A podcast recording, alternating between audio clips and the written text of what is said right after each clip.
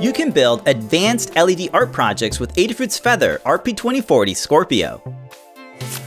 This dev board features the RP2040 chip, 8 MB of flash, and 8 consecutive GPIO outputs with 5 volts level shifting for NeoPixel driving.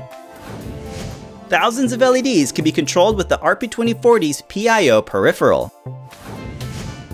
Our 3D printed case snap fits together and features mounting tabs. It also has openings for USB-C, a battery cable, headers, and wires.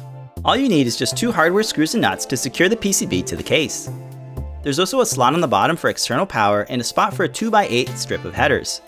The design is customizable, so you can add or remove features that'll fit your project. You can use an IDE cable to make connecting NeoPixels much easier. We were able to power this holiday project using a USB power supply and 8 NeoPixel strips plugged into a small Permaproto board. You can use the LED animation library for CircuitPython to create animation sequences.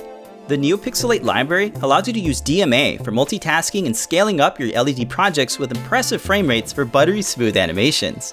You can get the example code and learn more about the Feather Scorpio by heading over to learn.adafruit.com.